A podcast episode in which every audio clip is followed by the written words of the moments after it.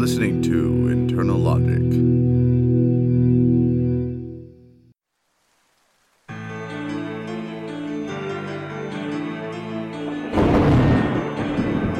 How good to see you all again so soon.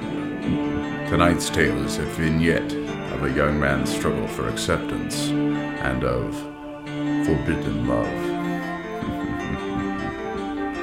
this is Diane.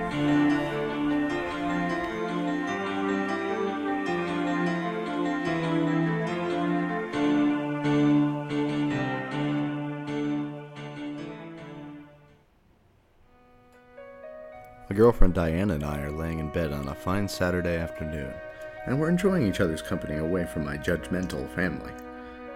Diane moved into my parents' house a couple of weeks ago, and it's been a hard adjustment, so it's been nice to be able to have some quality time to ourselves. The heat in my room brings out her unpleasant odors, so I spray some deodorant to cover it up for the rest of the house. Diane looks annoyed, but it's the only way I can make the smell tolerable. There's a gentle knock at the door. I need to talk to you. Mother's voice betrays her uneasiness, even when muffled by the door. Just a sec. Diane's always worried that Mother's going to say more terrible things about her, so I made Mom swear that, that she would be nice to Diane after her last tirade. Everything will be all right. I forced a smile as I got out of bed and answered the door. Mom's waiting in the hallway with a haunted look on her face. We look at each other in silence for a moment before I forge ahead. What's up? She casts a woeful glance into my room. Are we alone? I nod. Just us. Mom looks me over. Who's us? I push the bedroom door open so Mom could see Diane. Oh. Care to say hello? Mother looks down at her feet. Must I, dear? I, I really don't see. You promised. I hate raising my voice to my own mother, but I don't want Diane to feel like she doesn't belong in our family. Poor Diane doesn't belong anywhere else. Mother holds her breath as she leans into my room and waves to Diane. Hello. Mother speaks quietly and pulls the door closed on her way out. So, what do you need to talk to me about? I keep my irritated feelings to myself. You know that your cousin's graduation's coming up in a couple weeks, right? Mom still seems reluctant to talk with Diane so close by. Of course I know. I beam with pride when I think of my cousin. We used to play in the fields next to the boneyard across the road when we were kids. Where does the time go? Of course, Mom concedes. Your grandparents are going to be in town for a few days to attend with us. I haven't seen my grandparents since my graduation a few years ago when they kept complaining about the musty smell in my room. I didn't tell anyone that the smell came from my clothes after spending time at Diane's. When are they coming? They get in next Friday. She refuses to look at me directly. I can't wait for them to meet Diane. You're not serious, are you? Of course I am. They should get to know the woman I love, shouldn't they?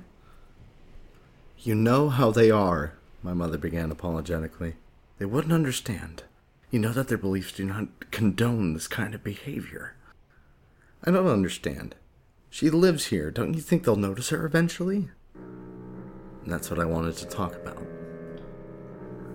Your father and I think Diane should go back. She stopped and smiled to herself before she continued. Go back home while your grandparents are here. This isn't fair. Who cares if they don't like it? I love Diane, and that should be enough for them. There's no one to keep her company at her house, remember? Everyone's so quiet over there, and it's not right to force her to sit alone in silence even for a few days. That's why I told her that she could stay here in the first place. I wish she could, honey, but that's not how things are, and you have to accept that. I couldn't believe my my mother can say such horrible things. I can only hope that Diane isn't hearing all this. I won't have it. I'll go across the street and bring her whole family here so Grandma and Grandpa can see why she can't leave. Please let her stay. Please. No, please don't do that. I can tell she's losing her nerve. Could you find a place for her to go for a few days, please? She doesn't have to go back home, but she can't be here. I can't bear it. Mom falls silent for a few moments and dries her face with the sleeve of her green sweatshirt before she looks into my eyes. I give you my word that she's welcome to come back after they're gone.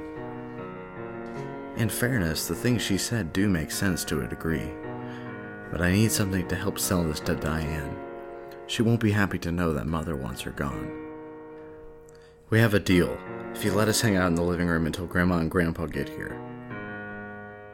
Mom reluctantly nods in agreement before she silently walks back into the living room to make space for us. But I'm still bothered by one last question. Am I allowed to tell Grandma and Grandpa about her at all? Mom stops in her tracks but doesn't turn around. I can't stop you from telling them any more than I can change who you love. She grabs her coffee mug and slinks back into her room, leaving me alone with my thoughts. Why does she sound so sad? Why can't she look at me anymore? It doesn't matter. I have to tell Diane the good news. I rushed into my room and slipped back into bed. Guess what, babe? We get to watch TV out front for a week. Isn't that exciting? I pin a few stray strands of shiny black hair behind her head and away from her face. We need to find you a new dress for the graduation, too. I think it would be nice if we dressed you up for the ceremony, so you can make a good impression on Grandma and Grandpa. What do you think? Her eyes tell me that she's thinking the same thing. We're always in agreement. I hug her tightly, but not too tightly because her post mortem stitches are coming loose, and I don't want to have to sew it all back again. I don't know what I would do without you, Diane. I can't wait for them to meet you.